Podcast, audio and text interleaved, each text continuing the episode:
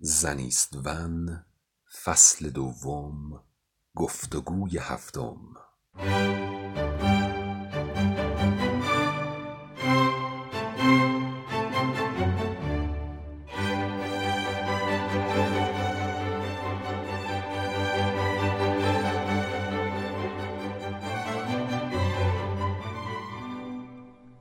ادبیات دفاع مقدس از نگاه نویسنده ای که از دل جنگ آمده است. گفتگوی امیرعلی چشمه با کیانوش گلزار راغب در زنیستون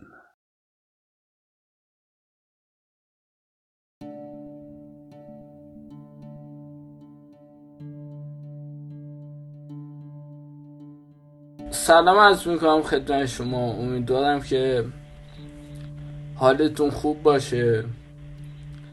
و امیدوارم که همینجوری موفقیت های شما رو ببینیم. ادامه داشته باشه سلام و عرض ادب دارم خدمت شما امیر عزیز و همچنین شنوندگان و احیانا بینندگان برنامه خوب شما آنجا ممنونم از دعای خیرتون. در خدمت شما هستم. بفرمایید. خیلی ممنونم ازتون. اما که انش ما امروز می‌خوایم راجع به ادبیات دفاع مقدس صحبت کنیم.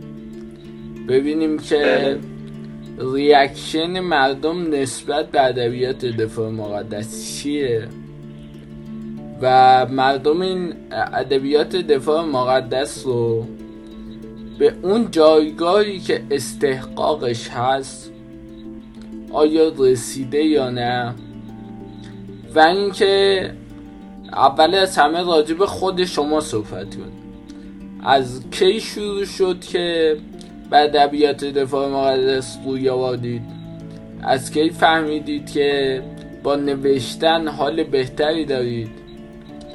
و یک بیوگرافی از خودتون به ما بدید بله بله تا ما بله. بیشتر با شما آشنا بشیم بله. چشم به هر حال من این فرصت گفتگو با شما رو برای خودم خیلی مختنم می‌دونم همین جان با. توجه به شناخت و توانایی و استعدادی که در شما می‌بینم و حوزه فعالیتی که دارید در عرصه‌های مختلف هنری ادبی به حال فلسفی و همچنین فیلم و نقد و الحمدلله در جمیع جهات این توانایی رو دارید و برای من ارزشمند. هست که در مقابل یک جوان خوب شایسته مثل شما بتونم صحبت کنم از به حال قسمتی از فعالیت هایی که تا تونستیم انجام بدیم. ارزم بزرگتون که موضوع ادبیات دفاع مقدس همونطور که خودم اطلاع دارید و بیشتر اساتید و کارشناسان ما در نظر دارن معتقدم که در کشور ما به حال یک گونه جوانی هست. و تقریبا شکل و فرم بومی داره. البته ما در گذشته در طول تاریخ سفرنامه ها زندگی نامه ها و چنین آثاری داشتیم ولی بعد از انقلاب تقریبا میشه گفت که در دوران دفاع مقدس با یادداشت‌های روزانه دوستان ما و رزمندگان ما یه شکل و شمایلی به خودش گرفت. البته در یک دوره تبلیغی بود به صورت حماسی بود و خیلی هم بعضی جاها قلوب می‌شد. ما اینا را قبول داریم ولی لازمه اون دوران حماسی بود. بعد از دوران دفاع مقدس خب تقریبا میشه گفت که به صورت جدیتر. عزیزان و نویسندگان ما در قالب رمان و داستان و بعد هم خاطرات شروع به فعالیت کردن که تقریبا میشه گفت اواخر دهه هشتاد دیگه به صورت جدی تبدیل به یک جریان ادبی شد. خودتون بهتر می‌دونید. به هر حال هر نویسنده برای نوشتن نیاز به یک مابعضای واقعی داره. حتی اگر رمان خاطره باشه طبیعتا بر اثر اساس یک اتفاقی یک منظری یک موقعیتی یک مکانی یک و حال جایگاهی این اثر خلق میشه. خب طبیعتا دفاع مقدس ما انقلاب ما سراسر اتفاق بود سراسر ایثار بود هیجان بود ترس بود پیروزی بود و میشه گفت مشتمل بر با اقسام اتفاقات بود که می‌تونه هم زمینه یک اثر ادبی رو برای ما فراهم کنه هم می‌تونه تاریخ کشور ما رو و اون جانفشانی عزیزانی که رفتن تا به قول معروف امنیت و آسایش ما رو فراهم کنن به وجود آورده و این میطلبه که ما تو این زمینه وارد بشیم. البته برای شخص خود من موضوع مقدار متفاوت هست. یه مثال خیلی ساده خدمت شما بگم. شما امروز بلند میشید یه بلیت اتوبوس یا هواپیما می‌گیرید یه روز می‌خواین سفری برید یه نفر کنار صندلی شما میشینه. با یک سلام علیکی یک ارتباطی با ایشون برقرار می‌کنید طبیعتا ممکنه نقاط اشتراکی پیدا کنید ممکنه آبیوی به هم تعارف کنید ممکنه تو استوار کنار هم بشینید و یک خاطره خوشایند برای شما جا بذاره.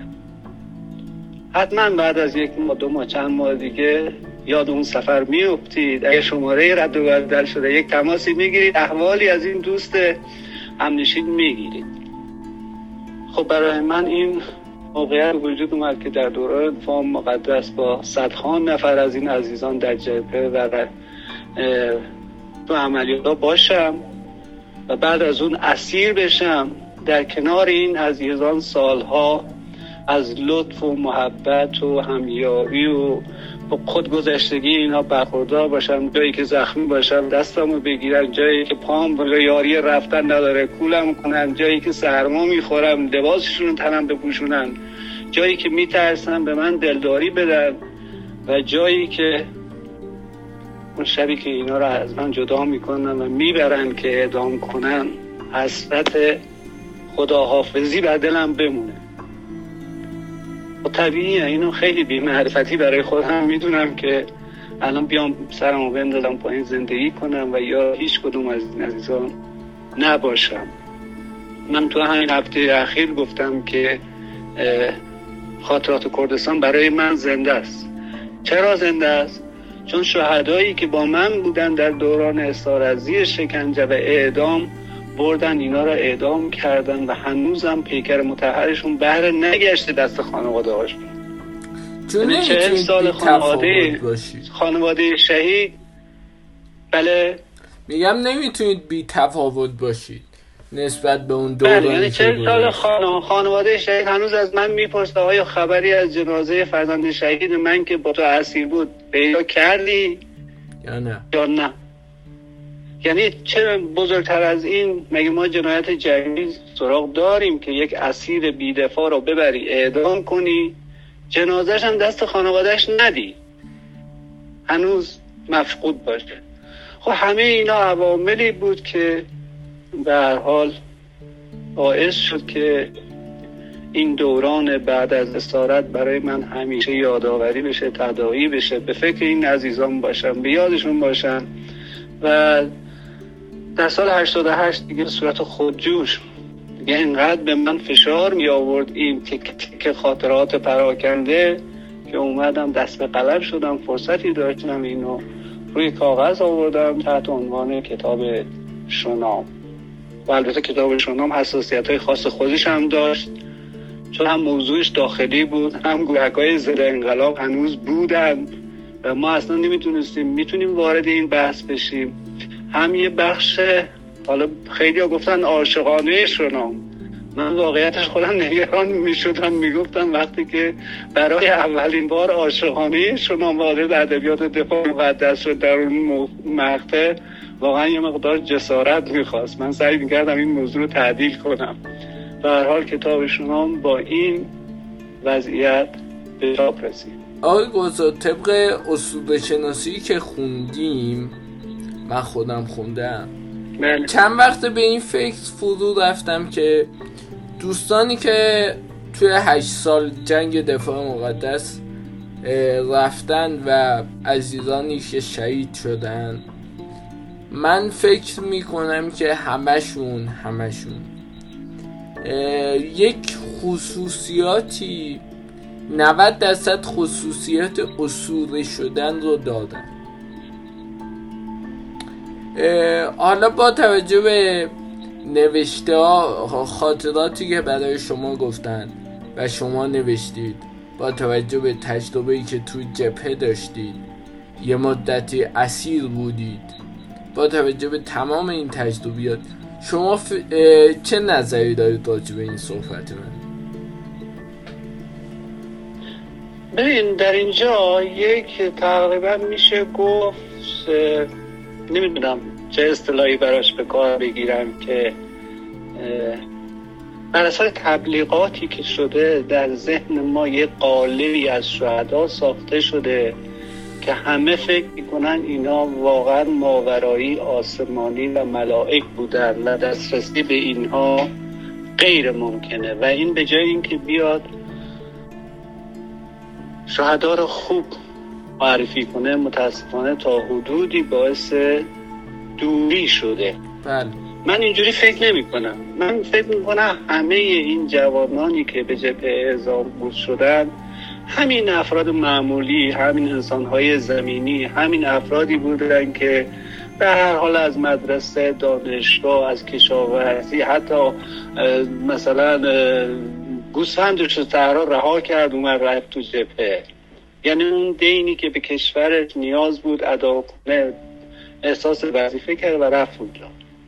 ولی اینجا یک مسئله خاصی یه اتفاق خاصی تو جبهه ها رخ میده و اون پرورش حماسی دوستان هستش و بستری فراهم می‌کنه که اونجا رو به قول معروف همون دانشگاه تربیت انسانی و به قول معروف تکامل و کمال انسانی میرسونه. یعنی وقتی انسان در اون بستر قرار می‌گیره در اون عملیات ها قرار می‌گیره در اون فداکاری دیگران رو می‌بینه خودش هم خود به خود این اتفاق و براش میفته که پرواز کنه بیشترین بهره رو ببره و فداکاری رو یاد بگیره ایثار رو یاد بگیره. یعنی اینجوری نبود که همه از اینجا بلندشن مثلا واقعا یک تنه بتونن بزنن تو دل دشمن و نترسن ولی معتقدم وقتی اونجا می‌رفتن و فضا رو می‌دیدن به این توانایی توانمندی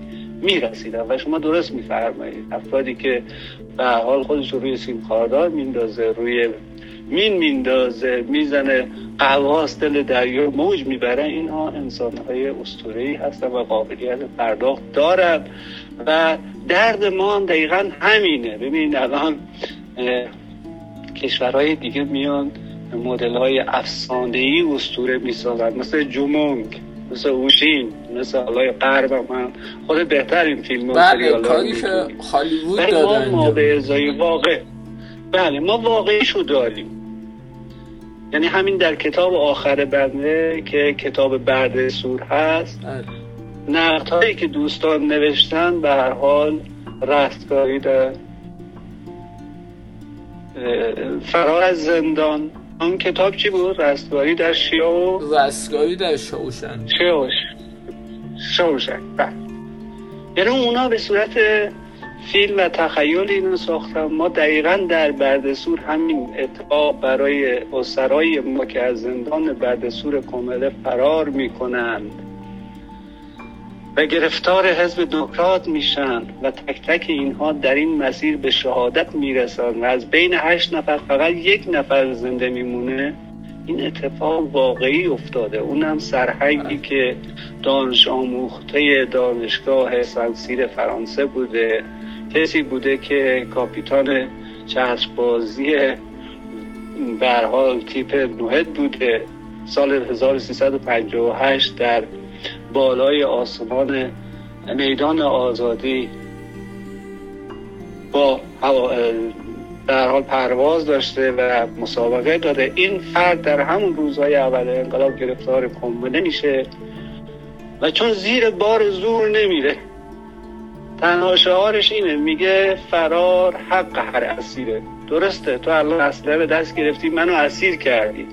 ولی همون قانون سازمان ملل. همون حقوق بشر همون کنوانسیون ژنو به من اسیر حق میده که در فرصت مناسب فرار کنم خودم رو نجات بدم و ایشون این کار می‌کنه و گروهک هایی که به دروغ دارن دم از حقوق بشر می‌زنن ایشون و هفت. شیش نفر معلم همراه ایشون رو تک تک اعدام می‌کنن خب ما این مثلا واقعی داریم. چه اسطوره ما می‌تونیم بریم تخیلی بسازیم؟ بهتر از سرهنگ ابراهیم علی اسقلو و آقای یدالله خداداد مطلق از قوم علی محمد بیان از قوم سفتر محمدی از کرمانشاه کریم غفاری از کرمانشاه علی نقی نجات کریم و محمد بافروشنده از روسر گیلان. اینا همه معلم بودن. دست هم به دست نداشتن محمد وفایی و سید عباس روحانی تا پاسا رو. بسیجی بودن سرهنگ هم نظامی بوده. ولی پنج نفر دیگه معلم بودن که رفتن کردستان به بچه های کرد سواد آموزی یاد بدن. اینا که نرفتن به جنگن. فقط چون معتقد به جمهوری اسلامی بودن اینا رو می‌گیرن اعدام می‌کنن. و جنازهشون هم پس نمیدن. همینجا. این درد منه. و این منو مجاب می‌کنه تا روزی که زنده هستم دنبال پیکر متحر شهدا و دوستانم بگردم که شاید خانواده هاشون به آرامش برسن. یعنی شما الان یه جورایی خودتون رو مسئول می‌دونید نسبت به آرامش خانواده دوستانتون. اصلا مسئول نه مدیون می‌دونم. بعد. یعنی کسی رو در اون لحظات تنگنا در زمانی که من شکنجه می شدم می اومد غذا دهن من میگذاشت بیان زخمه منو پانسمان می‌کرد زمانی که سرما میخوردم خودش میلرزید پتوش رو روی من میزاد برای من اون آتیش به قول معروف چی میگن؟ با چوب و این چیزهایی هیزم تو اتاق که ما روشن می‌کرد گرمم چه؟ این کارا رو برای من کرده این از یک برادر بیشتر به من خدمت کرده. ولی خودش هنوز چهل سال پیکرش بر نگشته. خب اصلا مدیون هستم نه اینکه مسئول باشم. حالا من یک ویدیویی دیدم. ویدیو اینجوری بود که توی جنگ توی جبهه یک نارنجکی میندازن. وسط مردم وسط ایرانیا و یکی از دوستانشون خودشو میندازه روی نارنجک که نارنجک به بقیه ترکشش نرسه. و خودش بله فیلم اخراجی ها بود. بله اخراجی ها بود. بله. بعد من داشتم فکر می‌کردم که واقعا آدم اگر در اون موقعیت قرار بگیره من خودم مثلا در اون موقعیت قرار بگیرم. آیا واقعا شجاعت اینو دارم که خودم رو بندازم دو نامنجک برای اینکه بقیه آسیب نبینن؟ واقعا این من واقعا من این اصلا عینا به چشم دیدم. یعنی من زمانی که اسیر شدم 16 سالم بود. یه بسیجی بودم 16 ساله. حالا برادر بزرگ من 22 سالش بود. مهندس برق بود عضو سپاه بود. ایشون اومد تو جپه که منو زخمی بود. برگردونه ببره تو بیمارستان. خب دوتایی با هم اسیر شدیم. ولی از اونجایی که برادر من یک روحیه مبارزاتی و ایدئولوژیک داشت و می‌دونست که هر لحظه امکان داره هر دوی ما را شهید کنن مبارزاتش رو تشدید کرد. یعنی اینقدر این روحیه مبارزاتی با سازمان کمره تشدید کرد که اون زودتر اعدام بشه شهادت برسه. شاید همین باعث بشه که من نوجوان حالا مثلا رحم کنن یا یه جوری بگن یه برادرش رو کشتیم دیگه حداقل اینو آزاد کنیم که همین هم شد. یعنی من در طول زندگی همش احساس می‌کنم که برادرم در دوران استارت روش و تکنیک و تاکتیکی رو در نظر گرفت در پیش گرفت که خودش رو فدا کنه که من اعدام نشم. درست ما بحثمون چندان دور نشیم. به نظر شما این یک سوال منه. به نظر شما ادبیات دفاعی مقدس به جایگاهی که استحقاقشه و حقشو داره واقعا در میان مردم در میان مردم به جایگاهی که واقعا حقشو داره رسیده یا نه؟ ما اعتقاد داریم که تازه ابتدای کار هستیم. درست مثلا 100 تا کتاب 80 تا کتاب هزار تا کتاب مطرح شده. ولی این عرصه انقدر وسیع هست که معتقدیم همونطور که خودت فرمودی هر رزمنده یک استوره می‌تونه یک کتاب داشته باشه. حالا ممکنه این از نظر شکل و محتوا کم و زیاد باشه. یکی کتابش هزار صفحه باشه یکی پنجاه صفحه باشه. حالا بستگی به اون اتفاقات داره. بله. و جای کار بسیار و جای کار بسیار داره. ضمن اینکه حالا شما به ادبیات دفاع مقدس اشاره کردید خوبه که من یه سری محدودیت های اینم برای دوستان عزیز توضیح بدم. خیلی از دوستان ما جوانان عزیز که می‌خونن خاطرات رو می‌خونن سریعا مثلا با فلان رمان خارجی رو مقایسه می‌کنن. یعنی توقع دارن از اون بازخوردی که از یک رمان پخته محکم پرمحتوا که دستش هم بازه به حوزه های خاصی که ما نمی‌تونیم وارد بشیم. من بله. حوزه های جنسیتی می‌خوام بگم و به حال مسائلی که ما از نظر شرعی و از نظر عرفی محدودیت داریم نمی‌تونیم وارد بشیم و اونا دستشون بازه توقع دارن خاطرات ما به همون کیفیت جلو بره. در صورتی که اینجوری نیست خاطره. خاطره یک مجموعه ای از اتفاقات پراکنده هست که در روزهایی و مقاطعی اتفاق میفته. گاهی وقتا مثلا امروزی اتفاق افتاده گاهی وقتا می‌بینی سال دیگه همین موقعی اتفاق دیگری افتاده. یعنی اینجوری نیست که خانه راه به اصطلاح نویسنده دفاع مقدس بتونه خوب شخصیت پردازی کنه خوب فراساز سازی کنه گویا سازی کنه پیوند بده رب بده. یا اون صحنه ای که وجود داره هر روز عوض میشه. ولی یک نویسنده رمان قشنگ همه چیز تحت کنترل داره. یعنی من همیشه گفتم گفتن در رمان رمان اسیر دست خواننده است. چون خودش خرج می‌کنه. ولی در خاطره نویسنده اسیر دست راوی اتفاقاته. بله. ما نمی‌تونیم یه جمله کم کنیم نمی‌تونیم یه جمله اضافه کنیم نمی‌تونیم از خودمون خیلی دخالت کنیم. البته در شکل و فرم و مهندسی کار می‌تونیم نقش داشته باشیم اینو پردازش رو پیوند بدیم. ولی در محتوا ما اصلا نمی‌تونیم دخالتی بکنیم. ما دچار های فراوانی هستیم چون با انسانهای زنده سر کار داریم. شخصیت رمان یک شخصیت خیالیه. ولی من باید از فلان سردار حرف بزنم از فلان عملیات حرف بزنم از تعداد به حال مستومان و شهدا و جانبازانی که اتفاق افتاده حرف بزنم. باید حرفمو که بر علیه دشمنم هست بتونم که گروهک ها هستن ثابت کنم. من باید از افرادی صحبت کنم که اگه اومد جلو بتونم بهش ثابت کنم این واقعیته.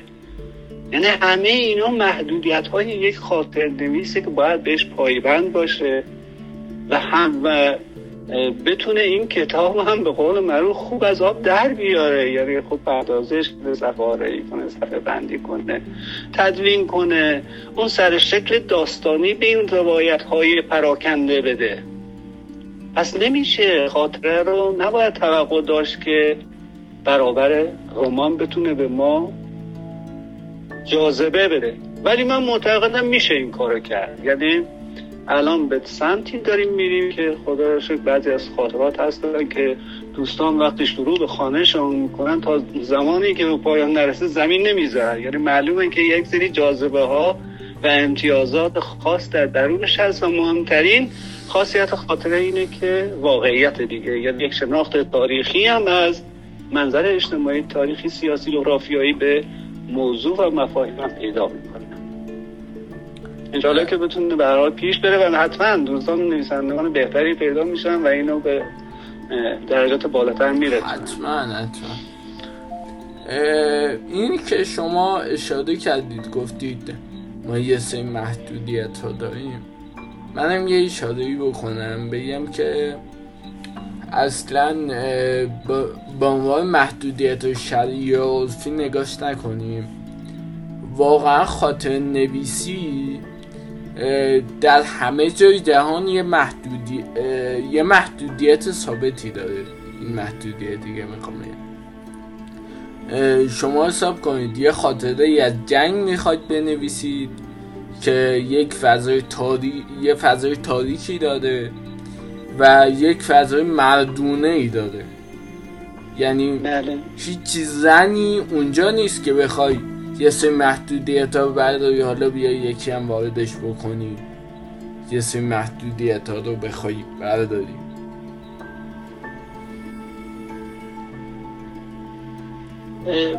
میگم با توجه به محدودیت های خود موضوع که وجود داره محیط اون مکان که به حال یک بحث حماستی تاریخی بوده. حالا ممکنه اشتباهاتی اونجا رخ داده باشه. ببین الان ما در فضای جدید داریم تقریبا خاطرات رو به سمت به قول آقای سرهنگی اقلانی داریم پیش می‌بریم. یعنی اون چی که اتفاق افتاده شاید در گذشته این امکان نبود که ما بتونیم خیلی شکرمون رو بیان کنیم. چون شرایط اجازه نمی‌داد. ما نیاز داشتیم نیرو بیاد به قول من تبلیغ بشه بیاد بره کمک کنه. ولی الان این فرصت ها رو داریم. توصیه بزرگان هم همین هست که الان ما وارد مباحث دیگری هم بشیم در موضوع خاطره. حتی عشقی حتی خانوادگی حتی مثلا ژانرهای دیگری که جامعه میپسنده وارد بشیم.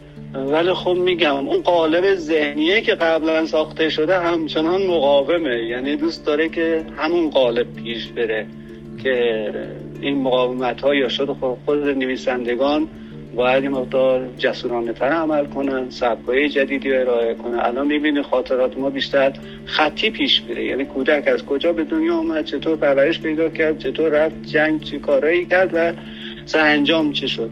ولی واقعا ما نیاز داریم. یعنی از این سبک هایی که وجود داره ابزاری که وجود داره استفاده کنیم از بس و عناصر داستانی. ما تونیم به جز تخیل به جز اون خیالاتی که بعضی اضافه می‌کنن پرهیز کنیم. ولی می‌تونیم از به قول معروف سایر عناصر استفاده کنیم. از تعلیق از کشمکش از درگیری از جاذبه از و همچنین به حال من بهش میگم مهندسی. کارو می‌تونیم مهندسی کنیم و جذابیت ایجاد کنیم بدون که خدشه به اصل واقعه وارد بشه. من الان دو تا از کتاب های شما جلوم. شنام و از دیسکان که بله. خیلی قشنگ هم یه کتاب دیگه اونجوری قبلا که با هم دیگه صحبت کردیم. یه کتاب دیگه نوشتید شما به اسم نوشه.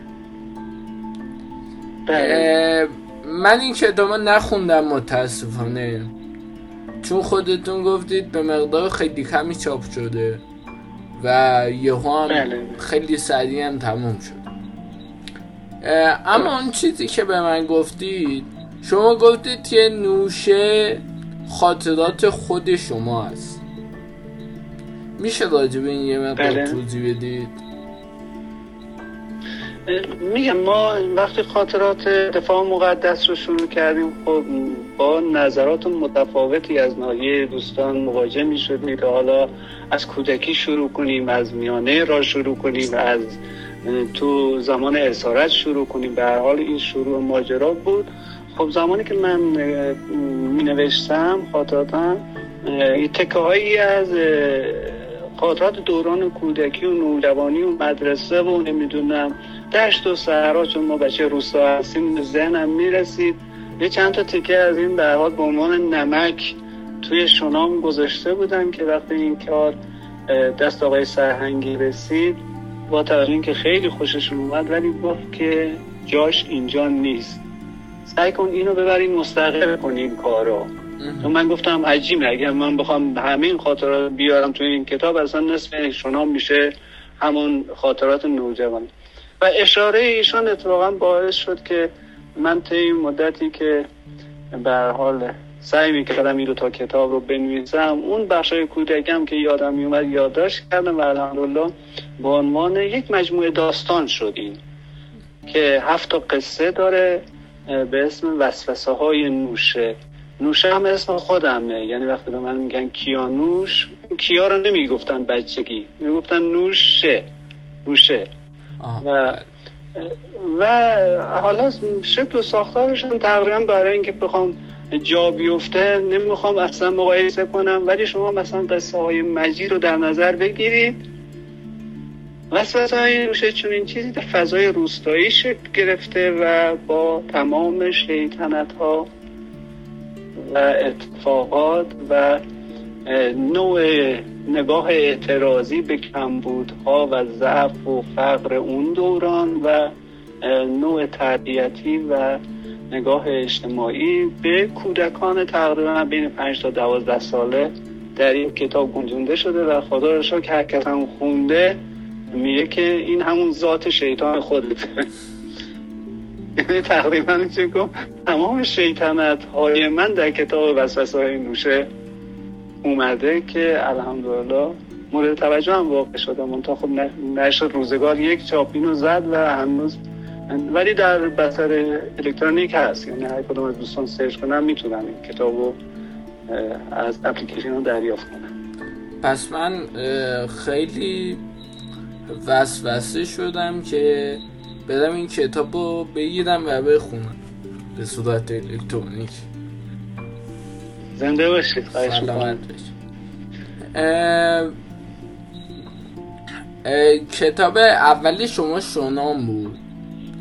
کتاب بله، دوم بله. نوشه و کتاب سوم از دیسکان بله. کتاب سومتون از تاریکی دیسکان توسط مقام معظم رهبری این کتاب ازش یک رونمایی شد و یک جایزه طلا حستون در اون لحظه چی بود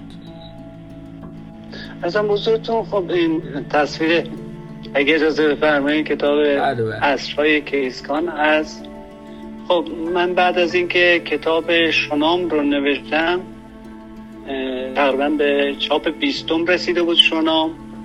ولی در دل همین شنام یک دوست داشتم در دوران اسارت اونجا قرار بود با هم فرار کنیم. ولی چون برادرم جای دیگه زندانی بود به من دوستان گفتن که مشورت کردیم گفتن اگر فرار کنیم برادر اونجا ممکنه در محل دیگه اعدام میشه این بود که من فرار نکردم ولی کمک کردم این عزیز فرار کنه آقای امیر سعید زاده و وقتی ایشون فرار کرد ما فکر می‌کردم حالا یا تو راه کشته شده یا گرفتار گروهی دیگه شده یا عراقی ها گرفتنش. تا سی سال از ایشون بیخبر بودیم که بعد از چاپ شنام این آقای سعید زاده از طریق انتشارات با من تماس گرفت و خدا رو باعث شد ارتباط مجدد ما با ایشون برقرار بشه و همون موقع من گفتم که آقای امیر سعید زاده یک نیروی منحصر به فرد غیر سازمانی است که چهار دوره اسارت رو تجربه کرده. یعنی هفت سال از عمرش در ساواک در سپاه در سازمان کمله و در حزب دموکرات چهار سال اسارت طی کرده و همچنان و پرتوان تا آخر عام که سال گذشته بر اثر جراحات شیمیایی به شهادت رسیدن پایدار باقی موند. و الحمدلله این کتاب مورد تحریز مقام معظم رهبری قرار گرفت و من از این ناحیه بسیار خوشحال شدم که یک فضا و بستری رو برای ما باز کرد که ما با قوت و توان بیشتری به موضوع قائله کردستان بپردازیم و ابعاد بسیار تاریک این موضوع و جنایت هایی که توسط گروه کار رخ داده به حال بیشتر بریم بالش و اینا رو فاش کنیم. از این جهت بسیار سپاسگزار هستم از عنایت مقام معظم رهبری که توجه ویژه‌ای واقعا به مبحث کتاب و کتابخانی خصوصا دفاع مقدس دارم و این تقریز بسیار ارزشمندی که به این کتاب مرحمت فرمودن و همون تقریز باعث شد که من کتاب بردسورم که عرض کردم حکایت اون فرار بزرگ از زندان بردسور کمله هست توسط سرهنگ ابراهیم علی از و یک پاسدار یک بسیجی و پنج معلم شکل گرفت که حالا دوستانی که خوندن میگن ظرفیت بسیار خوبی برای فیلم یا سریال داره آها. من اگر اشتباه نکنم فکر می‌کنم که شنام یک بار تبدیل به انیمیشن شد. درست میگم؟ انیمیشن نه. دوستان به حال هر کدوم از ظرفیت هنری خودشون سعی می‌کنن که حالا یا با مستند یا مصاحبه یا به هر حال عناوین دیگری روی موضوعات کار کنن. منم دست عزیزان رو باز گذاشتم. یعنی اونجوری نیست که بگم این مال منه. گفتم که هر کس که به کمک ما بیاد در ترویج دفاع مقدس ما دستش رو میبوسیم. خب در قالب نمایشنامه رادیویی کار شد. شونام در کتاب گویا چاپ شده کتاب الکترونیک چاپ شده خودش به چاپ بیستون رسیده. یا مثلا کتاب های کریسکان این نسخه کردیش همزمان چاپ شد. دیواران کریسکان نسخه برای ترجمه عربیش هم چاپ شده و به سه زبان زنده دیگر مثل آلمانی، انگلیسی و ترکی هم دوستان سوره اعلام کردن که در حال ترجمه هست. و البته شونام یک دوره قرار بود فیلم سینماییش ساخته بشه. چند تا فیلم نامه هم نوشته شد ولی خب دوستان عزیزی که این زمینه مهارت دارن به توافق نرسیدن. ما هم که دخالت نمی کنیم تو کارشون چون به حال احساس می‌کنیم اونا باید تو رشته تخصص خودشون صاحب نظر هستن. و قرار بود سینمایی ساخته بشه که نشد. ولی اصرای کریسکان فیلم نامش نوشته شده که سریال ساخته بشه. این آخرین خبریه که من دارم. اصرای کریسکان فیلم نامش تقریبا نوشته شده بسیار خبر خوبیه. که مسیر دنبال بشه و سریال تلویزیونی ساخته بشه. بسیار خبر خوبیه. امیدوارم که موفق باشید و همینطور قله های موفقیت رو ادامه بدید و فتح شدید زنده باشید منم از گفتگو با شما خیلی خوشحالم. خیلی ممنونم که موفق باشید من بیشتر از این موضوعمتون نمیشم. من بیشتر از این موضوعمتون نمیشم و بیشتر از این خستتون و اذیتتون نمی‌کنم. فقط من سه تا کلمه میگم. در حد یک بله. کلمه یا یه جمله. احساستون بله. رو نسبت به این سه کلمه بگید کلمه اول استای کریسکانه اصرهای کریسکان واقعا یک قهرمان واقعی در دل کردستان. ممنون. کلمه بعدی نوشه است نوشه ارز کردم. خود واقعی خودم. یعنی با تمام تضادها پارادوکس ها و شیطنت ها و تنز ها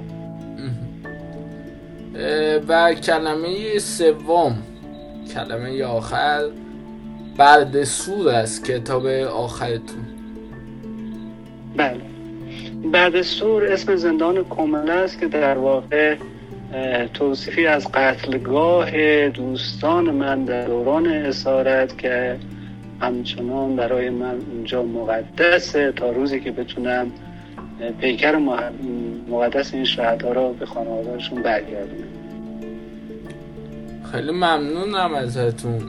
خیلی زنده ممنون متشکرم بابت این وقتی که گذاشتید. و امیدوارم که باز هم میگم امیدوارم که ادبیات دفاع مقدس به جایگاهی که استقاقشه واقعا برسه. و برای و ادبیات دفاع مقدس به جهانی شدن برسه. انشاءالله با کمک شما دوستان عزیز جوانان بزرگوار و دوستداران فرهنگ و ادب و هنر. سلامت حتما اتفاق میفته انشاءالله. خواهش می‌کنم. خیلی ممنون و امیدوارم که روز خوبی داشته باشید خیلی ممنون از این وقتی که در اختیار ما گذاشتید اگر جمله آخری می‌خواید بگید بگید که من از خدمت شما خدافزی کنم. من همین از ارادت دارم خدمت جوانان. اگه کاری هم انجام میدیم با یک دیالوگی معمولا میگن مثلا میگن این آثار رو بدین جوانان متحول بشن نمی‌دونم. این آثار رو بخونن تجربه بیاموزن. من با این مخالفم. چرا که می‌دونم جوانان عزیز ما متحول هستن بالوات هستن خیلی خوب فضا رو می‌شناسن آگاه هستن و اگرم ما نتونستیم این آثار رو معرفی کنیم کوتاهی از ما بوده و الا اونا هم عاشقتر از ما هستن. خیلی ممنونم ازتون من از محضر شما خداحافظی می‌کنم و شما به خدای بزرگ میسپارم. زنده باشید. خدا حفظتون کنه ممنونم از لطف و محبت شما. خدا حافظ خدا نگهدار.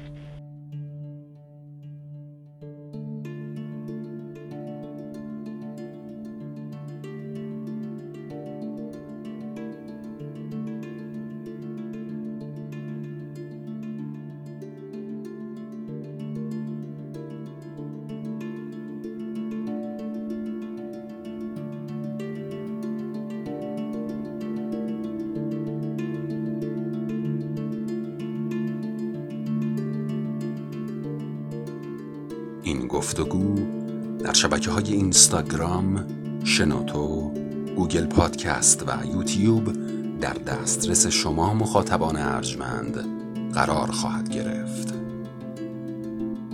برای کسب اطلاعات بیشتر به پیج اینستاگرامی چشمه dot امیرعلی مراجعه کنید.